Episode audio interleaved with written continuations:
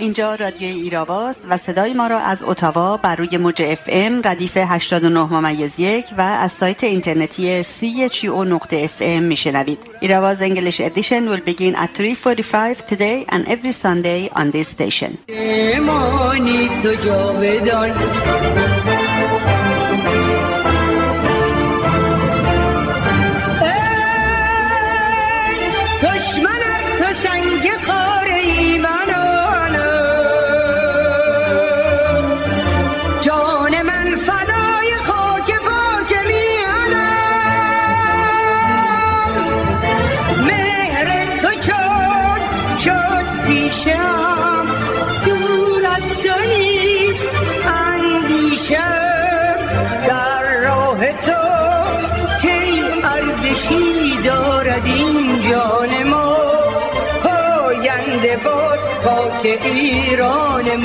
من کشته شدن را به تسلیم ترجیح می دهم. من پیش دشمن زانو نمی‌زنم. من فرزند انقلاب مشروطیت ایرانم. انقلاب خلق هرگز خاموش نخواهد ماند. شیخ محمد خیابانی با سلام و درود به شما شنوندگان گرامی رادیو ایراوا نرگس قفاری هستم و برنامه این هفته 15 فروردین 1400 برابر با چهارم آوریل 2021 رو شروع می کنیم. ابتدا اجازه می‌خوام ازتون پوزش بخوام به خاطر پخش فایل قدیمی رادیو ایراوا در هفته گذشته. از شما چه پنهون از وقتی که کرونا به کانادا رسیده ایستگاه سی هم دچار تغییرات اساسی شده و اشکالاتی که ناخواسته پیش میان که بعضی مواقع اشکالات فنی هستند و برخی اوقات هم ناشی از خطای انسانی میشن. متاسفانه کاریش هم فعلا نمیشه کرد. هرچند بعضی اوقات برنامه های قدیمی رادیو ایراوا از این ایستگاه رادیویی به اشتباه پخش میشه ولی مطمئن باشید توی یک سال گذشته حتی من یک برنامه هم غیبت نداشتم و تلاش می‌کنم که این صدا همچنان باقی بمونه و خاموش نشه. رادیو ایراوا در شبکه های اجتماعی حضور داره و می‌تونید برنامه های ما رو در اونجاها که شامل یوتیوب، فیسبوک، اینستاگرام، تلگرام و غیره میشه بشنوید و دنبال بکنید. امیدوارم که پوزش منو پذیرفته باشید. سایت رادیو ایراوا هم همیشه در دسترس هست. وقتی که به دفتر تاریخ سر می‌زنیم رخدادهای بسیاری در تاریخ معاصر وطنمون رو می‌بینیم. در جمله در روز 15 فروردین 1320 با درگذشت پروین اعتصامی این شاعر بیپروا روبرو میشیم.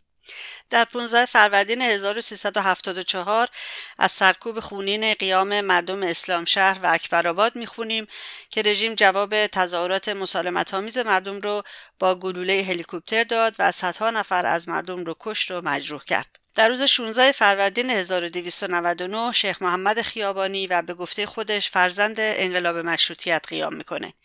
سی و یک سال پیش در فروردین 1369 دادگاهی در آمریکا برگزار میشه که دریا سالار جاین پویندکسر رئیس وقت شورای امنیت ملی آمریکا رو در جریان ایران کنترا مقصر می‌شناسه و محکوم می‌کنه.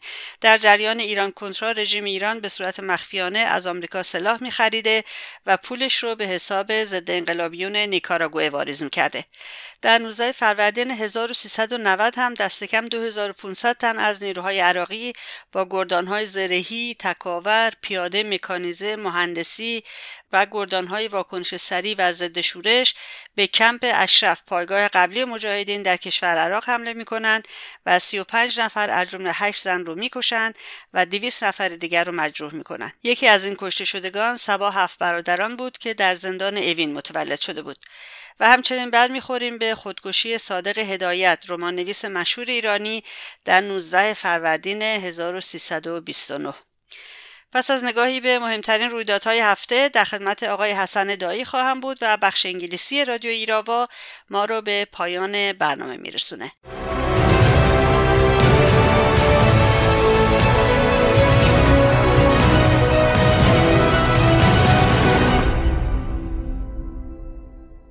به نقل از سایت سی تی وی نیوز تا روز پنجشنبه اول آوریل از 987086 کیس کرونا 914682 تن بهبود یافته و 22997 تن فوت کردند.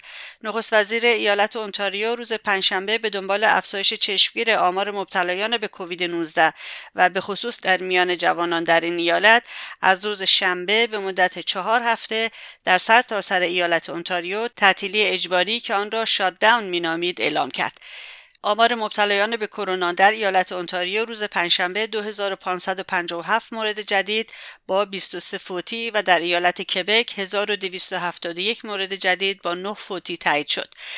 به دنبال بروز لختگی خون در اثر تزریق واکسن استرازنیکا افراد زیر 55 سال در کانادا می توانند از قبول تزریق این واکسن خودداری کنند. سازمان مجاهدین خلق ایران روز پنجشنبه 12 فروردین اعلام کرد آمار جانباختگان کرونا در 522 شهر ایران از 241400 نفر گذشته است. روز شنبه هفته فروردین برابر با 27 مارس تفاهم نامه بین رژیم ایران و چین امضا شد که جزئیات آن به طور مشخص روشن نیست.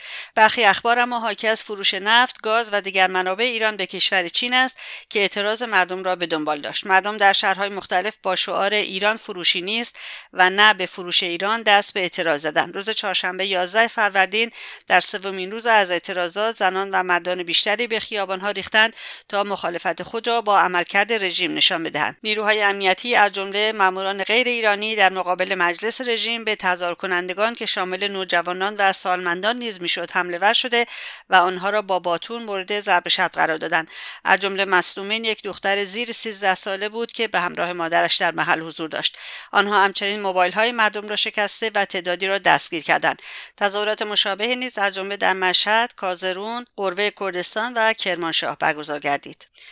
از سوی دیگر روز چهارشنبه 31 مارس برابر با 11 فروردین ظریف وزیر خارجه رژیم ایران در کلاب هاوس تصریح کرد که اجرای شدن سند توافق رژیم با چین مشروط به برجام و FATF است و گفت برجام حل مشکل ما با غرب نبود. حل مشکل ما با روسیه و چین هم بود. برای اینکه این سند عملیاتی بشود باید نامش اجرا بشود. باید مشکل FATF نداشته باشیم. پس از بخش خبر با میهمان این هفته رادیو ایراوا درباره قرارداد رژیم ایران و چین و همچنین موانع سر راه برجام گفتگو خواهم داشت.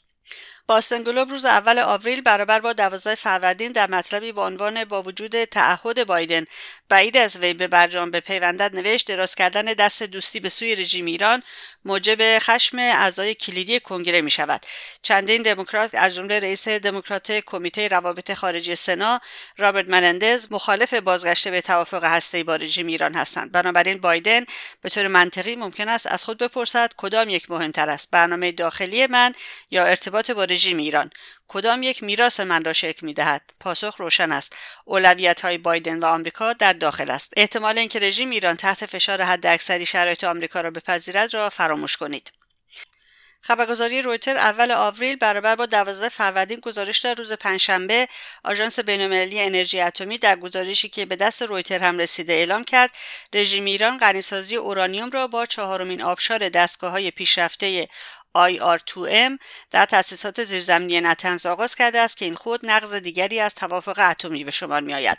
آژانس بینالمللی انرژی اتمی افزود در تاریخ 31 مارس 2021 رژیم ایران تزریق گاز هگزافلوراید به آبشار چهارم حاوی 174 سانتریفیوژ IR2M را شروع کرده است. در حال حاضر در سایت نتنز رژیم ایران با 696 سانتریفیوژ IR2M در چهار آبشار و 174 سانتریفیوژ IR4 تحت یک آبشار به غنیسازی اورانیوم می‌پردازد. خبرگزاری فرانسه روز 31 مارس برابر با 11 فروردین خبر داد که سازمان حقوق بشری با هم علیه حکم اعدام مستقر در پاریس اعلام کرد. رژیم ایران حداقل 267 زندانی از جمله چهار نوجوان و نه زن را در سال گذشته اعدام کرده است. رافائل چلنویل هازان مدیر این سازمان در کنفرانس خبری آنلاین گفت هنوز رژیم ایران دارای بالاترین شمار اعدام نسبت به جمعیت است. و افزود حتی در شرایط استثنایی ناشی از کرونا رژیم ایران به طرز حریصانه به اعدام زندانیان ادامه می‌دهد. پس از سرکوب تظاهرات سال 98 اقدامات رژیم سرکوبگرانه تر و احکام اعدام بیشتر شده است. و آخرین خبر. به گزارش سالانه اقتصاد روز 12 فروردین مجمع جهانی اقتصاد در گزارش سالانه خود درباره برابری زن و مرد در کشورهای مختلف جهان ایران را در میان 156 کشور در جایگاه 150 هم قرار داد.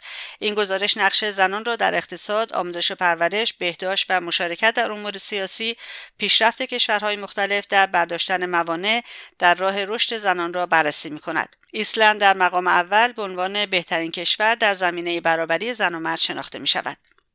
این بود نگاهی به مهمترین رویدادهای هفته برای دسترسی به پادکست برنامه های ایراوا به وبسایت ما رادیو ایراوا dot com مراجعه بفرمایید و رادیو ایراوا رو هم در شبکه های اجتماعی یوتیوب، فیسبوک، توییتر، تلگرام و اینستاگرام دنبال کنید. لطفا اسکای رادیویی سی رو هم در توییتر و فیسبوک دنبال کنید.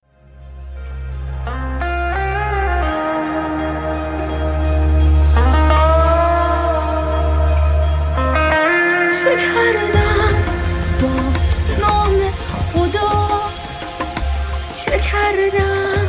با جان بشر؟ چه کردن که تماما شده از زندگی و خطر چه کردن با ذهن شما و شستن افکار شما؟ حدیث و گپ بی جا گفتن همه از قول خدا.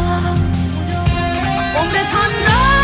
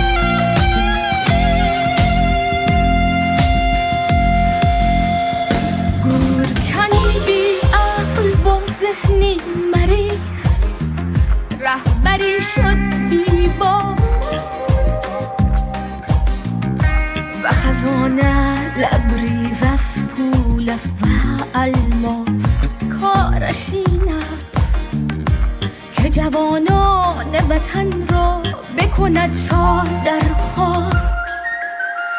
قاضیان ترسناک با شکلی عجیب. غرق در ریش و پش و غروب ترس است در کشور. و طلوعی از خشم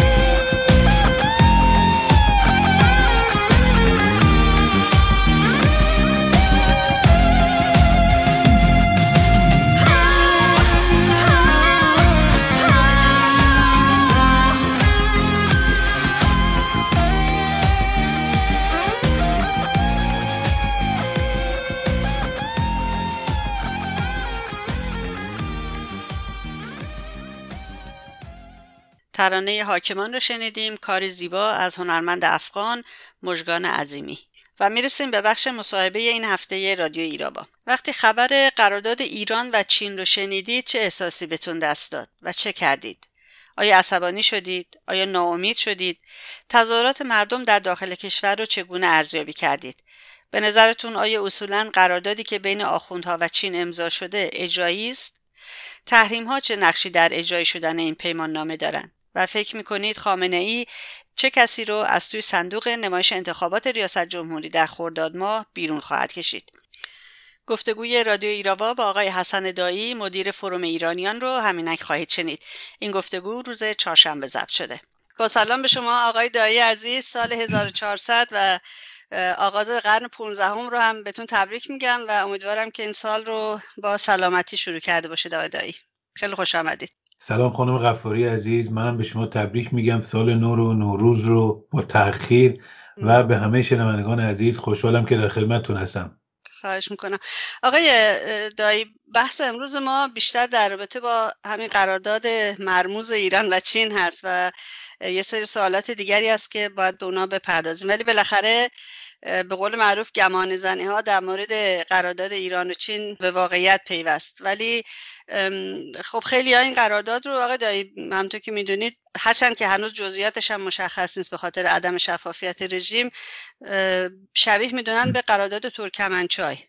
ولی مثل اینکه رژیم اعلام کرده که چین با علنی شدن مفاد این قرارداد مشکل داره. ولی واقعیت قرارداد ایران و چین یا بهتر بگم آخوندها با کمونیست ها چیه و آیا آقای دایی مشکلی از رژیم حل می‌کنه؟ ارز کنم که یک مقدار هم برای من احتمالا و خیلی های دیگه ممکنه این دشواری وجود داشته باشه وقتی که بخوام راجع به این مسئله صحبت بکنیم با فضای کنونی که هست که خب در اینکه جمهوری اسلامی وطن فروشه که شک و تردیدی نیستش که. چین رو هم که خب همه می‌دونن. بنابراین با وجود این نگرانی ها و با اعتراضی که هموطنان می‌کنن مثلا اگه من بخوام در مورد این سندی که امضا کردن بخوام بگم که نه مثلا قابل اجرا نیست آنطور که میگن و اینها و بخشش می‌تونه تبلیغات باشه خب ممکنه برای این تصور بشه که من دارم از این حساسیت هموطنان کم می‌کنم. و کار خوبی نیست. در که باید واقعیت رو از همه طرف نگاه کرد همه جوانب رو باید نگاه کرد. من شخصا اعتقاد دارم که آن چیزی که امضا شده قرارداد یا پیمان نامه نیست.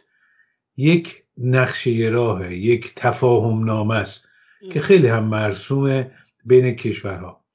اون تفاهم نامه وقتی به توافق رسید بسته به شرایط از توش قراردادهای مختلفی ممکنه در بیاد. ممکنه 50 تا قرارداد نفتی و ریل راهن و نمی‌دونم کشتیرانی و مسائل دیگه از توش در بیاد. ولی این یه سند همکاری یا تفاهم نامه هستش. هنوز به قرارداد مشخص اجرایی در هیچ زمینه نرسیده. من این اعتقادم هست. چرا آقای دایی؟ به خاطر اینکه به سابقه این نگاه بکنیم از قبل از یعنی موقعی که برجام در حین مذاکرات بودن این مسئله مطرح شد که بین چین با جمهوری اسلامی. در کدوم کادر هم مطرح شد؟ یکی اینکه کلا همکاریاشون رو گسترش بدن. بالاخره ایران یک کشور مهمیه در منطقه. از نظر مجموع نفت و گاز ما در جهان اولیم. یعنی در نفت مثلا چهارم یا پنجمیم در گاز هم اول یا دوم مجموعش ما خب اولیم. از نظر جغرافیایی هم بسیار مهمه. جایی که ما قرار داریم می‌تونه پروژه های مهم ترانزیت انرژی حمل و نقل از کشور ما به اروپا به آسیای مرکزی و کل خاورمیانه باشه. خب برای چین اهمیت داره؟ به خصوص این پروژه جاده ابریشم جدید رو که نزدیک به دو تریلیون دلار احتمالا براش خرج خواهد کرد این رو در دست داره. خب همه اینها در اون چارچوب مطرح شد. ولی اگه یادمون باشه همه چیز رو معطل نگه داشتن رئیس جمهور چین موقعی به ایران اومد که برجام امضا و اجرایی شد. یعنی شش ماه بعد از امضای برجام که تحریمی نباشه. اومدن یه سند تفاهم نامه امضا کردن. توی این پنج سال گذشتم فکر کنم دو یا سه بار این تفاهم نامه بروز شده یه تغییراتی کرده. من اعتقاد دارم این سندی که امضا کردن چند روز پیش همون بروز شده همون سنده از توی این به اصطلاح تفاهم نامه در این پنج سال هیچ هیچ نشانی نیست که هیچ قرارداد مشخصی در عمل انجام شده باشه. درست؟ بنابراین من اعتقاد دارم که حالا می‌تونیم وارد جزئیاتش بشیم. دلایل من رو بشنون. هموطنانی که می‌خوان قصد ندارم نگرانی ها رو کاهش بدم. نه می‌خوام وطن فروشی جمهوری اسلامی کم کنم نه ماهیت قارتگر چین رو. نه. می‌خوام بگم که در شرایط کنونی این قابل اجرا نیست. دلیل اصلی اصلیش هم تحریم هاست. دلایل متعددی داره اگه بخوام واردش بشیم ولی من اعتقاد دارم که این تفاهم نامه جمهوری اسلامی تبلیغاتی که روش می‌کنه اهداف خاص خودشو داره اهداف تبلیغی داره سعی می‌کنه پیام میرسونه ولی در عمل به خاطر چند دلیل عمده قابل اجرا نیست. این رو من عمیقا اعتقاد دارم. به این معنا نیست که نگران نباشیم. همیشه باید نگران حکومت باشیم. ولی قصد من اینه که خانم غفاری ببینید همین امروز من دیدم امروز و دیروز می‌دونید که نایاک و لابی های جمهوری اسلامی یه بسیج کامل کردن. دیروز و امروز. سناتورها نمایندگان مجلس روزنامه‌گران آوردن. خطاب به کاخ سفید که چرا تاخیر می‌کنی؟ چرا برنمیگردی به برجام؟ درست؟ توی همچی فضایی حالا شما تصور بکنید یه عده کارشون این شده تو چند ماه گذشته دارن مدام این پیام رو میدن که بایدن که خب اومده که جمهوری اسلامی رو نجات بده.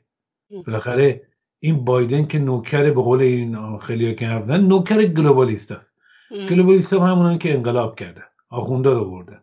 اصلا این عروسک globalist است. جو بایدن Sleepy Joe جو خوابالود به قول اینا. قبلا می‌گفتن که همون موقع من گفتم آقا کسی قصد نجات جمهوری اسلامی نداره. حتی بازگشت با برجام صد تا مانع داره. دارن هم دوباره فضا هست که آقا ببینید یه ابرقدرتی مثل چین با جمهوری اسلامی قرارداد بس 25 ساله با هم شریک شدن. این که خب وطن و فرو خب در وطن فروشی آخونده که تو این 40 ساله که دیدیم که اصلا به وطن ما چیز ندارن که از سفره مردم برشتن خرج خارج کردن. ولی نه چین اومده می‌خواد در قبال نفت و نام چی چی با اینا شریک بشه برای 25 سال. خب وقتی یه نفر با یک شریک میشه یه ابرقدرت خب موقع سر قدرت نگرش داره دیگه. خب پس این پیام این پیام که آقا مردم ایران نگاه کنید چین یکی از ابرقدرت های جهان با جمهوری اسلامی 25 سال قرارداد بسته. دیگه کارش هم نمیشه کرد. ما هم که با چهار تا تومار و چهار تا تظاهرات که نمی کاری بکنیم که. اسلیپی جو جو خوابالود هم از این طرف می‌خواد نجاتشون بده. آخه این چه فضایی دارن انتقال میدن؟ بدون که واقعیت ها بگن حالا اگه واقعیت بود باید گفت باید نگران بود باید اقدام کرد. تازه به اقدام هم می‌رسیم. این اقدامه. اونا که اعتقاد دارن وطن فروش رفت تمام شد. از ترکمنچا بدتره. این بود. شما عکس عملتون تمام عکس عملتون چی بوده؟ مثلا چند هزار نفر یه تومار امضا کردید. بعدا تمام خیابونای دنیا رو پر می‌کردید اگه اعتقاد داشتید. بعد مملکت به هم میرخه ولی واقعش اینه که این پیام ها رو جمهوری اسلامی آخه ما چقدر با جمهوری اسلامی باید بازی بخوریم؟ بازی بخوریم. حالا اگر فرصتی یعنی شما آقای دایی یعنی شما منظورتون اینه که این قرارداد رو به عنوان یک وسیله فریب برای رسیدن به اونچه که از آمریکا می‌خوان دارن باش بازی می‌کنن؟ نه نه تبلیغات روی اون رو. این سند یه تفاهم نامه است. چرا اصلا میگین این تفاهم نامه است؟ این میشه اول توضیح بدیم برای من لطفا. تفاوتش اینه که قرارداد یا پیمان نامه که میبندید کاملا مشخصه. چه کارهایی می‌خوان بکنید در چه حوزه هایی چه سرمایه گذاری میشه دو طرف چه تعهداتی دارن چقدر زمانش طول می‌کشه و و و و و. کسی هم نقض بکنه چی میشه؟ نه که پنج صفحه رو بشین شیش صفحه رو امضا کنی جلوی هم همه دیگه. این میشه تفاهم نامه یعنی بهش میگن memorandum of understanding که آقا ما می‌خوام دوست داریم این کارا رو بکنیم. به یه نفر داخل ایران گفتو لیست آرزوها. این تفاهم نامه است. حالا این تفاهم نامه واقعیه ولی در پنج سال گذشته اجرا نشده. از این به بعدم هزار تا مشکل برای اجرا خواهد داشت. اما این نیست که تفاهم نامه اینو جمهوری اسلامی درست کرده مثلا بر نه. می‌دونه که قابل اجرام نیست. سر و صدا و تبلیغات پیرامونش اهداف تبلیغی در داخل داره برای درصد کردن مردم در داخل و یه پیامی هم در خارج داره. ولی اگه اجازه بدید من خیلی خلاصه بگم چرا این قابل اجرا نیست؟ حتما بفرمایید. ببینید یه نگاه بکنیم در درجه اول به سرمایه گذاری چین تو ایران. ببینید یک سرمایه گذاری می‌خواست بکنید تو 11 پارس جنوبی که با توتال شریک شد. بعد از برجام توتال هنوز تحریم های آمریکا هم نیامده بود. توتال رفت کنار. چین گفت آقا من سهم اونم می‌گیرم. مثلا میشه دو سه میلیارد دلار چهار میلیارد مجموعش. همونم چین فرار کرد رفت. یه قطار سری و سیر می‌خواد بکشه به اصفهان. تهران قوم اصفهان. چندین سال طولش داده. هی عقب میندازه. سرمایه گذاری نمی‌کنه. تمام دیگر پروژه های نفت و گاز رو تعطیل کرده رفته. به خاطر چی؟ به خاطر تحریم. حالا فقط مسئله چین نیست؟ ببینید اول از همه نکته اول اینه که دینامیسم تحریم رو ما باید بفهمیم. وقتی آمریکا این تحریم های مهمی هم که هست مصوبه کنگره. وقتی تحریم می‌کنن به این معنا نیست که یه معمور می‌ذارن تو هر کمپانی خارجی که نره با جمهوری اسلامی معامله کن نه. هر کی دلش بخواد می‌تونه بره معامله کنه. می‌تونه نفت بخره هر کاری دلش بخواد می‌کنه. آمریکا اگه متوجه بشه میگه آقا دیگه تو آمریکا شما نمی‌تونی تشریف بیاری. من مجازاتت می‌کنم. یه بانک بی ام پی بود 8 بیلیون دلار جریمه داد. 8 بیلیون دلار. خب نمی‌کنن. پاسبان نمیدارن که. پاسدار که نمیدارن که. درست. این نکته اول در مورد تحریم نکته دوم ما در یک دنیایی که به قول اینایی که ایراد می‌گیرن گلوبال هستیم. بسیاری از کمپانی های چینی سهامداران آمریکایی دارن. اینا با آمریکا کار می‌کنن. هزار جور بده بستان دارن. آخه اینا بخوان بیان تو ایران سرمایه گذاری بکنن یه جاده بزنن. تونل بزنن. اگه تحت تحریم قرار بگیرن تو معادن ایران که اکثرش تحت تحریمه. بخوان کار بکنن که خب پدرشون در میاد آیندهشون میره. بنابراین یکی دینامیسم تحریم هاست که اگه در عمل نگاه بکنیم مانع هر گونه سرمایه گذاری شده. جمهوری اسلامی موقعی که می‌خواست برجام بشه خود روحانی در داووس گفت خود ظریف گفت گفتن آقا ما نیاز به 50 میلیارد سرمایه گذاری خارجی داریم. در دوره ای که برجام برداشته شد تا زمانی که دوباره تحریم ها اومد آقای ترامپ یعنی دو سال و نیم حدودا که طول کشید که تحریم های مجرد در این دو سال نیم فکر نمی کنم کل سرمایه گذاری خارجی به پنج میلیارد رسیده بود. که خیلی هم ناتمام موند. خب چرا؟ چرا بعد از برجام هیچ بانکی با ایران کماکان معامله نمی‌کرد؟ چرا هیچ کمپانی نرفت؟ به خاطر اینکه نه تنها ماهیت برجام ماهیت سیاست خارجی جمهوری اسلامی که سرمایه گذاری های دراز مدت رو ریسک پذیر می‌کنه. چون میگه الان هم اگه تحریم رو برداشته بشه دوباره ممکنه فردا برگرده. این درست. بنابراین یکی دینامیسم تحریم ها که مانع اجرایی شدن قراردادهای مهمه. نه که چی نخواد غارت بکنه. بالاخره جمهوری اسلامی وقتی بخواد نفت و مجانی بده که دفعه اولش هم بارها کرده. می‌خواد چیزی بگیره دیگه. اونی که می‌خواد بگیره امکان پذیر نیست. یک چین هم حاضر نیست. این حرفا بابا خنده داره. 400 میلیارد دلار می‌خواد سرمایه گذاری کنه با پول نفت. که اگه حساب بکنین بخواد نفت و گاز بده چین مهمترین منبع انرژیش میشه جمهوری اسلامی. چین همچی کاری نمی‌کنه که. چین با عربستان و بقیه نمی‌تونه فقط به یه فروشنده اتکا بکنه که این عملی نیست. حالا این دلایل جزئی رو بزنیم کنار. دلیل دوم از 1991 تا کنون که جنگ سرد تموم شده بود و رفسنجانی اومد و به اصطلاح به آمریکا گفت آقا بیاید در ایران سرمایه‌گذاری کنید و و و. تمام پروژه های مهم سرمایه گذاری غربی ها در ایران ناتمام مونده و شکست خورده. به خصوص پروژه های مهم انتقال گاز از ایران انتقال انرژی از ایران یا از جاهای دیگه از مسیر ایران.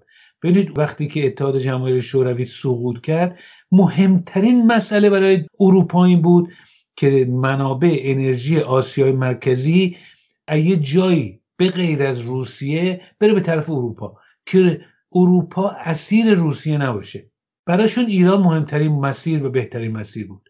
اومدن ایران خط نابوکو هزار تا مسئله. نشد. چرا نشد؟ چرا نشد؟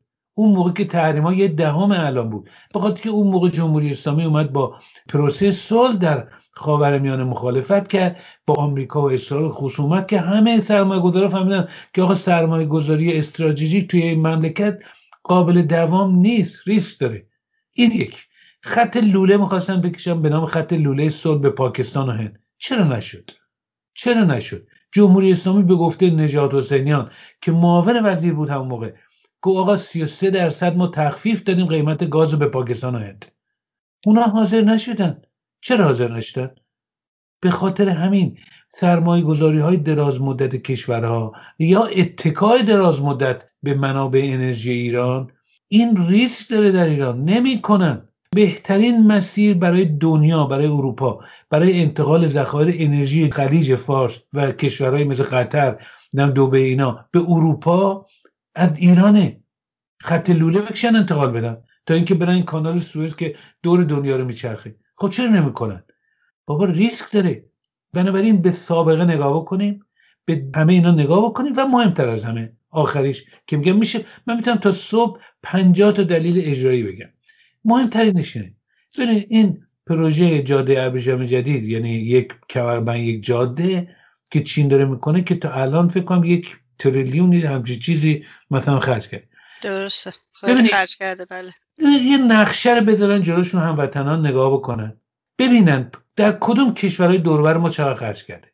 در بنادر در پاکستان در سریلانکا در عمان همه اینا رفته سرمایه گذاری های کنان کرده. درست؟ راهن در تاجیکستان نمی‌دونم در ازبکستان در کشورهای مختلف تو آفریقا همه اینا کرده. تو ایران صفر صفر. مهمترین کشوری که می‌تونست در جاده ابریشم جدید مورد استفاده قرار بگیره ایرانه. نکرده. چرا نکرده؟ ببینید شما بیاد من یادم یه عکسی یه بار دیدم که از این سفینه فضایی که میچرخه دور زمین به اصطلاح استیشن میگن چی میگن؟ این یه عکس انداخته بود در کره شمالی شب. تقریبا تاریک تاریک بود. یه نقطه می‌دید یه خطی روشن روشنه. کره جنوبی بود. تفاوت دو تا دو تا مملکت دیده. حالا یه نفر بیاد یه عکس خیالی تصور بکنه توی منطقه آسیا و خاورمیانه جاهایی که سرمایه گذاری خارجی شده جاهایی که دارن توسعه پیدا می‌کنن و همه دارن کار می‌کنن. ایران هم توش باشه. ایران سیاه سیاهه. کل سرمایه گذاری خارجی در ایران در سال گذشته کمتر از یه میلیارد دلار بوده.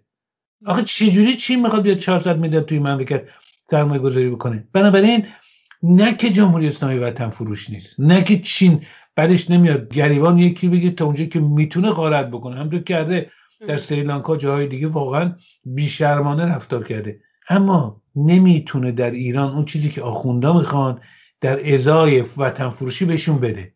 خب پس چرا؟ خب آقای داید چین هم بالاخره اینا رو می‌دونه که تمام هایی که جلو پاش هست برای قرارداد بستن با رژیم همه رو واقفه بهش. چرا پس میاد همچین نقشه راهی یا سند همکاری یا تفاهم این تفاهم نامه است. همونطور که رئیس جمهور چین اومد پنج سال پیش به ایران با خامنه هم دیدار کرد. بله شرایط اگه درست شه ما با شما این کارا رو انجام میدیم. درست مثل همون کسی که صبح شد به همسایش گفت حیف حیف که گوشکوب نداریم.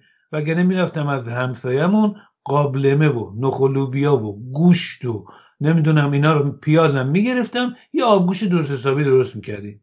این شده مثل اون. یعنی اگر تحریما برداشته بشه. رفتار جمهوری اسلامی با همسایگان خودش من جمله عربستان که که شرکای اصلی چینه عاقلانه بشه. اینقدر در دنیا تحریک نکنه. با اسرائیل مهمتر از همه در نیفته ما این چیزایی که توی سند همکاری نوشتیم رو اجرا می‌کنیم. میشه همون آبگوشت همسایه که قرار درست کنه.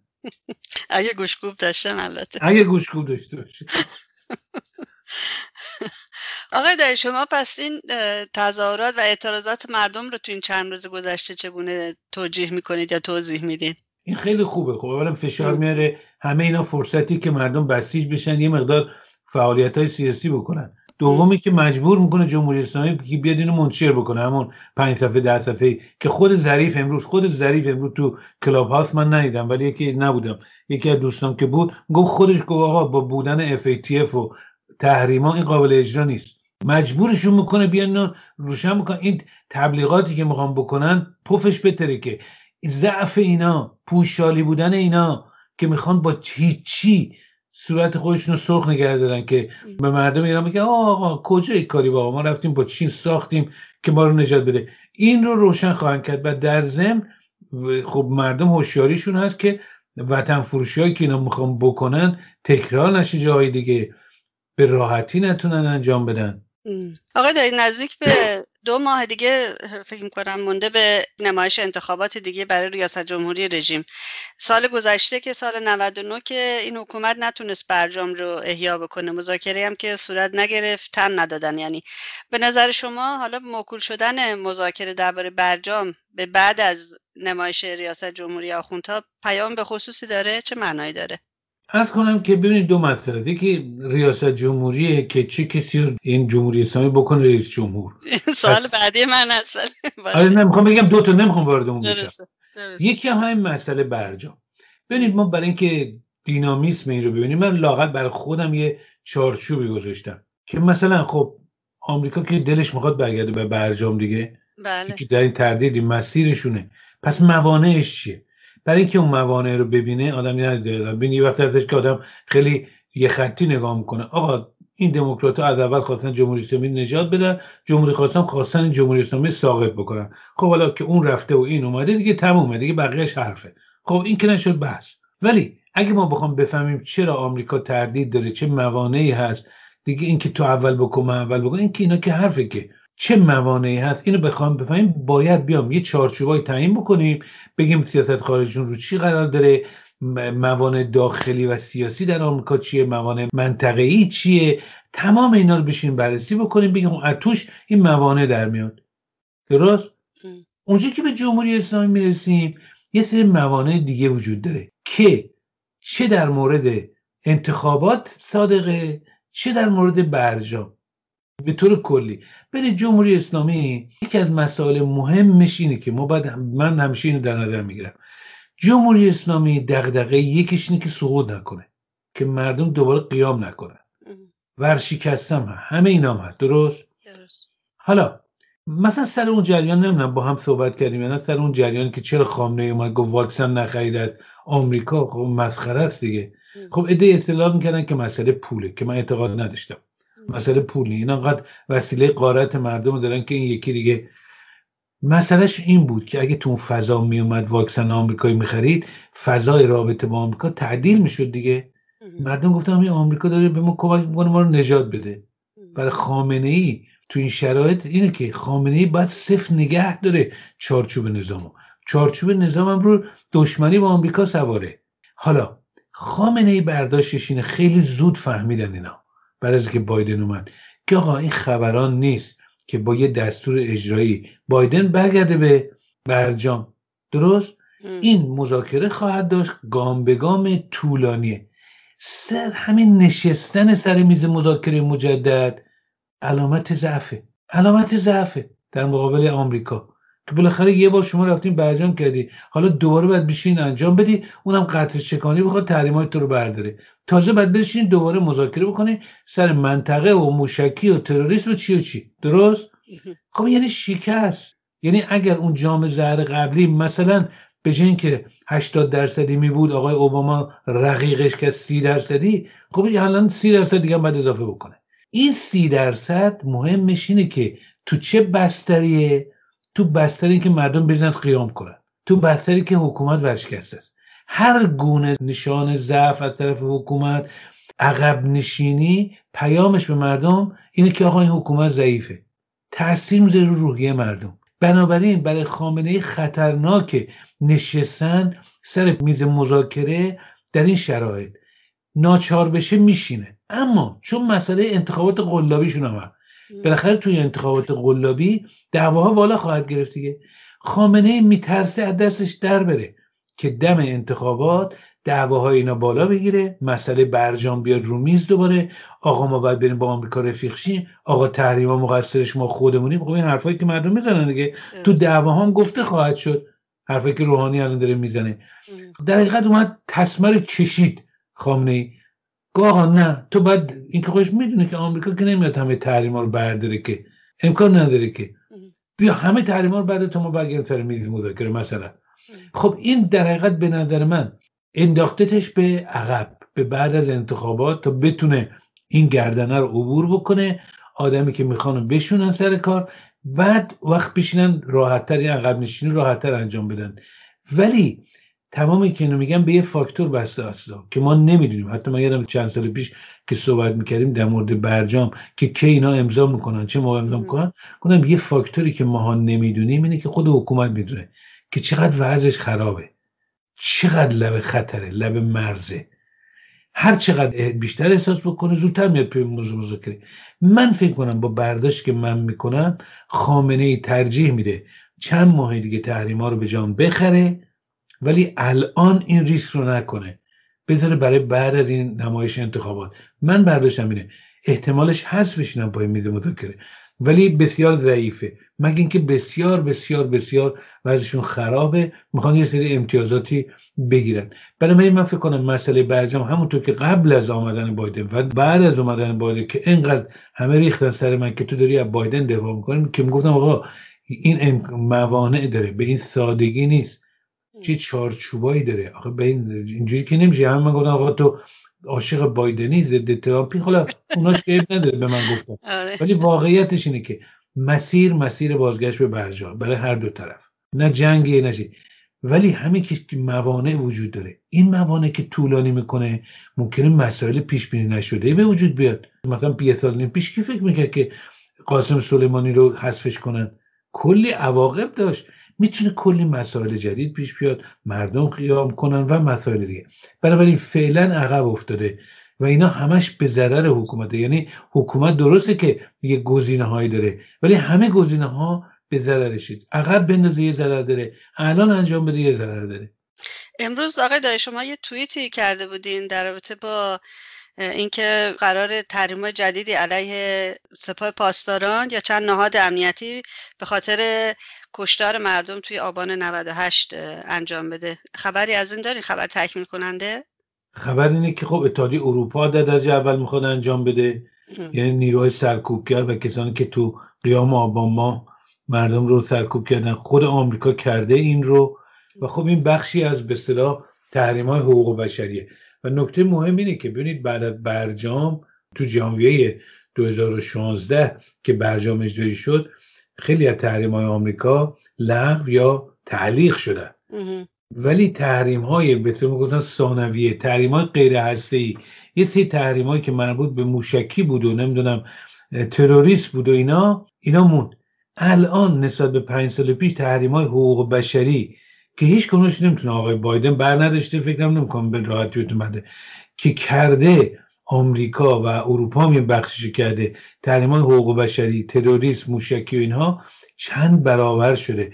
و این یکی از موانع بازگشت به برجامه. دقیقا همطور و رژیم هم روز این موضوع حساس است. آقای در رابطه با این نمایش انتخابات رژیم فکر می‌کنید کاندید مناسب برای رژیم تو این شرایط کیه؟ و انتخاب شدن همچین فردی چه پیامی داره؟ خامنه یه زمانی می‌گفت دولت جوان انقلابی لازم داره. الان نمی‌دونم چی می‌خواد من نمی‌دونم. ببینید به اعتقاد من تو همه موارد فقط نمایش انتخابات نیست. تو همه موارد جمهوری اسلامی در یک زمان می‌تونه چند نیاز متضاد داشته باشه یا هدف متضاد داره که باید از میونش انتخاب بکنه. یعنی باید یکی رو گاهی اوقات قربانی بکنه. این این کارم کرده. کار کرده که بارها و بارها دیدیم. کرده. همین عملیات تروریستی که با همین اسدی در اروپا کرد خب بالاخره اینا کلی نیاز داشتن که به اصطلاح با اروپا خوب باشن که بتونن جلوی ترام بیستن اون موقع. رفته نقشه کشته که دیپلماتش هم چیز تو دنیا که دیده با هواپیما بره بمب بیاره. بخواد بمب اجا منفجر کنه که اگه منفجر می‌شد که اینا بیچاره تر بودن که. خدای نکرده یه عده زیادی کشته می‌شدن می‌دونید چه لطمات دیپلماتیکی به همین جمهوری اسلامی می‌خورد؟ خب ببینید پس یه نیازی داشته این کار کرده. چون بالاخره عملیات تروریستی ریسک داره دیگه. خودش هم می‌دونه. تو تایلند گیر افتاده تو آمریکا گیر افتاده خیلی جا گیر افتاده. کنیا. بنابراین دو نیاز متضاد داشته یکی می‌خواسته از اروپا استفاده کنه در مقابل آمریکا. بنابراین لبخند می‌زده. در این حال باید تروریستش هم جلو میبرده. حالا در مورد انتخابات من فکر کنم که نیازهای متضاد. ببینید جمهوری اسلامی خب یکیش اینه که بالاخره وقتی کسی مثل روحانی یا الان مثلا صحبت لاریجانی اینا ها؟ بتونه از فشار آمریکا و اروپا کم کنه دیگه. به اونا دوباره یه چراغ سبز نشون بده که آقا این بهتره. این دیگه حسین دهقان و نمی‌دونم سردار سپاه و فلان و فلان نیست. با این میشه کنار بیاد. اگه با اینم رفیق بشید سیاست های خارجی جمهوری اسلامی ممکن تغییر بکنه. سیاست هسته‌ایش هم تعدیل بشه. خب این یه نیازه. درست؟ یه نیاز دیگه اینه که نه. می‌بینه که آقا وقتی یه کسی مثلا مثل ظریف روحانی ها تضادهای داخل حکومت بیشتر بالا می‌گیره. این تضادها و این شکافات تو جامعه سرازیر میشه. به مردم فرصت میده که بتونن بیشتر فعالیت بکنند یعنی کمک می‌کنه به به سرباز کردن نارضایتی های مردم جایی. خطرناک براش. برای سرکوب احتیاج داره به بستن حکومت. به جایی که یه آدمی بیاره که مثلا متضاد با جناح اصلی حکومت یعنی سپاه و خامنه ای که بیاد تو خارج فایدهش بیاره. نه میگه آقا من نیاز دارم یکی دیگر بیارم که حکومت رو بسته تر کنه. دستم برای سرکوب به اصطلاح و بستن فضای جامعه بازتر باشه. نه یا می داخل حکومت رو بیریزم تو سطح جامعه مثلا. در اون صورت میره طرف چی؟ آدم پاستا. پس یه جا ممکنه لاریجانی بیاد یه جا ممکنه مثلا بره جلیلی و مثلا بره. دو تا نیاز متضاده. یه چیز دیگه هم هم تمام این دعواها و این حرفها توی این بستره که بالاخره خامنه ای هرکش بشه رئیس جمهور توی این حکومت هشت ساله است دیگه. خامنه ای که هشت تا هشت سال دیگه نور میشه 90 سالش. خدا بخواد هر چیز زودتر شرش کم خواهد کرد. بنابراین باندی که رئیس جمهوره یکی درسته حالا ریاست جمهوری همه قدرتی بگیم 20 درصده. بگیم 30 درصده. بالاخره سر مسئله تعیین جانشین خامنه ای همون 20 درصد هم مهمه دیگه. خب اگه از اون جناهی باشه که می‌خواد نقشی کشته بعد از خامنه بیاد ببره بنابراین باید اینجا هم عمل بکنه. بنابراین سه نیاز متضاده. یکی مسئله کم کردن فشار خارجی دوم سرکوب مردم سوم مسئله جانشینی. تو این سه من کماکان معتقدم کماکان معتقدم از میان اونا که موجوده. ببینید ما یه وقت فکر کنیم که مثلا قرار بره توی این حکومت مونتسکیو یا دکارت بیاد بشه رئیس جمهور. نه. توی اینایی که خودش واقعا خب همچی کسایی که نمیان که. اینا تو کسایی که بعد از سیزده به در احتمالا کاندیداهای اصلی رو خواهند کرد. توی اونایی که مطرح می‌کنم من کماکان برداشت شخصی من اینه که برای حکومت کماکان بهترینه که برای کشاندن مردم پای صندوق که بتونن در خارج خرج بکنن اینم یکی دیگر نیازهای حکومته. این برای کشاندن مردم برای به اصطلاح وعده درمانی فریب جامعه المللی کم کردن فشارهای اجتماعی در داخل و کم کردن تحریم اونا در خارج کماکان اون کسی که بیشتر تو خود اونا به طور نسبی میانه روتر مثلا میام در میارای خودشون هست اون رو به نظر من ترجیح خواهد داد. اگر بره به طرف یه پاسدار بخواد انتخاب بکنه این مسئله نشون میده که مسئله مرگ خامنه ای و این مسئله نیاز مفرد به سرکوب تمام ایار براش مهمتره. بنابراین وضعش بسیار خرابتره. همطور که سر مذاکره گفتم که به نظر من فکر می‌کنم اون فاکتوری که ما نمی‌دونیم چقدر وضع حکومت خرابه چقدر مسئله قیام و جدی می‌بینه. بنابراین زودتر پای میز مذاکره خواهد اومد.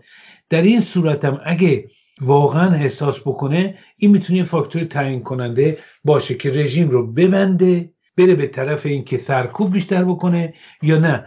راه نجات خودشو در کم کردن فشارهای خارجی و وعده درمانی می‌بینه یا نه؟ در بستن بیشتر یا سرکوب به اصطلاح می‌بینه. این دو دستگاه متفاوته. بعد ببینیم به کدوم سمت خواهد رفت. فکر می‌کنید مردم این وسط آقای دایی چه نقشی می‌تونن داشته باشن یا چه کار من فکر می‌کنم که با این با نمی‌دونم حالا چه کسایی رو میارن وسط. الان که خب خیلی بیرونقه یعنی یه مش آدمای در و داغون آوردن که اصلا خنده داره. ولی حالا صحبت این که ممکن لاریجانی بیاد رئیسی رو نمی‌دونم بعید می‌دونم. چقدر بتونن داغش بکنم من برآوردم اینه که 20 درصد بیشتر شرکت نخواهند کرد. ولی تبلیغات خواهند کرد و اینا که بیان یه سری جاها به اصطلاح بعدا مسئله کرونا هست همه چیزا هست. نه خیلی تو کور برگزار خواهد شد. خیلی خودشون هم میترسن. برایشون هم مهمه. یه نیاز جدیه. بنابراین همین که اووردن یک کاندید پاسدار این نیاز رو که کشوندن مردم پای صندوق باشه رو برآورده نمی‌کنه و برایشون خطرناک می‌تونه باشه. من برآوردم اینه که خیلی مشارکت خیلی پایین خواهد بود. با توجه به انتخابات قلابی مجلس دیدیم دیگه. خودشون گفتن 28 درصد نه چرا بوده مشارکت؟ بله خیلی پایین بوده. آقا دایی خیلی ممنونم از وقتتون از توضیحاتتون. امیدوارم که سالی بسیار پربار بدون ویروس کرونا و همطور ویروس ولایت داشته باشیم. برای شما همچنین برای سلامتی آرزو می‌کنم و شنوندگان عزیز و بخصوص برای هموطنان که از هم شر کرونا و هم شر این حکومت در سال 1400 خلاص بشن. امیدواریم. روزتون بخیر آقا دایی. ممنونم. آنچه که شنیدید گفتگوی رادیو ایراوا بود با آقای دایی. پادکست برنامه های ما رو در وبسایت رادیو ایراوا دات کام دنبال کنید. از اینکه همراه ما بودید ازتون بسیار متشکرم و توجهتون رو به بخش انگلیسی ایراوا جلب می‌کنم. تندرست و شاد باشید. زنده باد آزادی. Good afternoon. My name is Narges Ghaffari, and you're listening to Radio Irava on CHUO 89.1 FM and CHUO.FM in Ottawa. Today is April 4, 2021. I hope you're healthy wherever you are, especially in Ontario, but I wish you all health. Please take care and stay safe.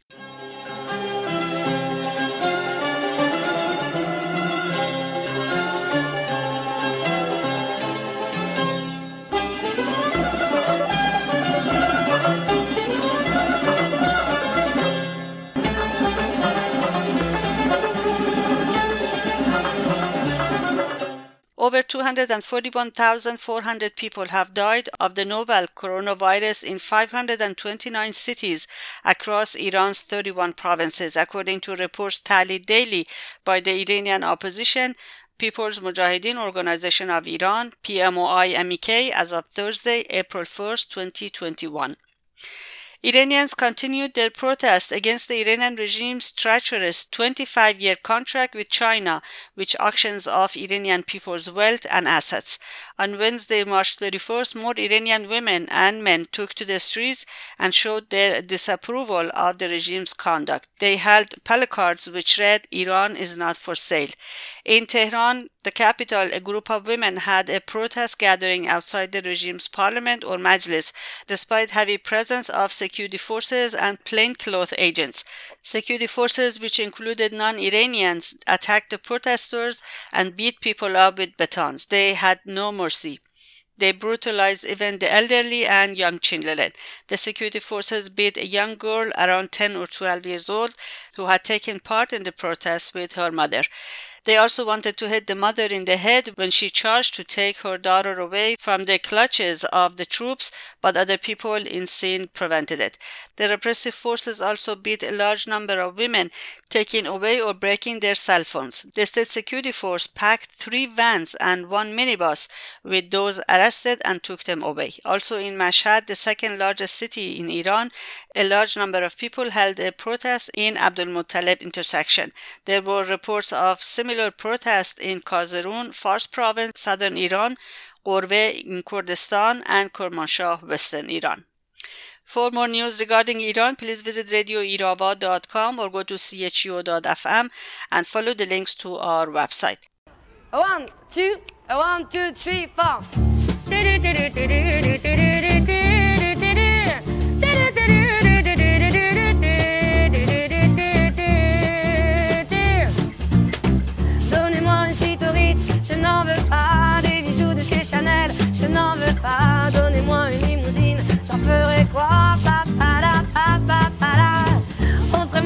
J'en ferai quoi Un manoir à Neuchâtel, c'est pas pour moi. Offrez-moi la tour Eiffel, j'en ferai quoi Je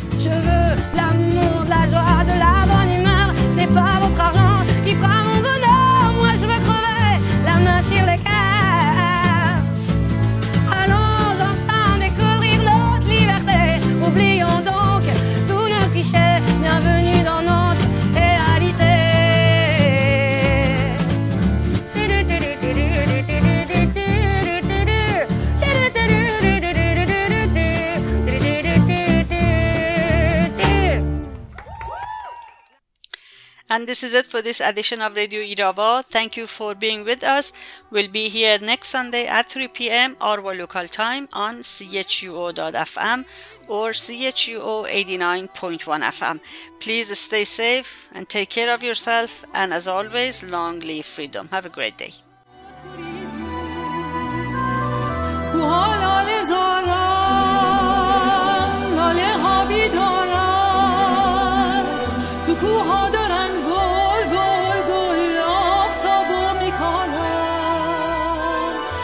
کوها دارم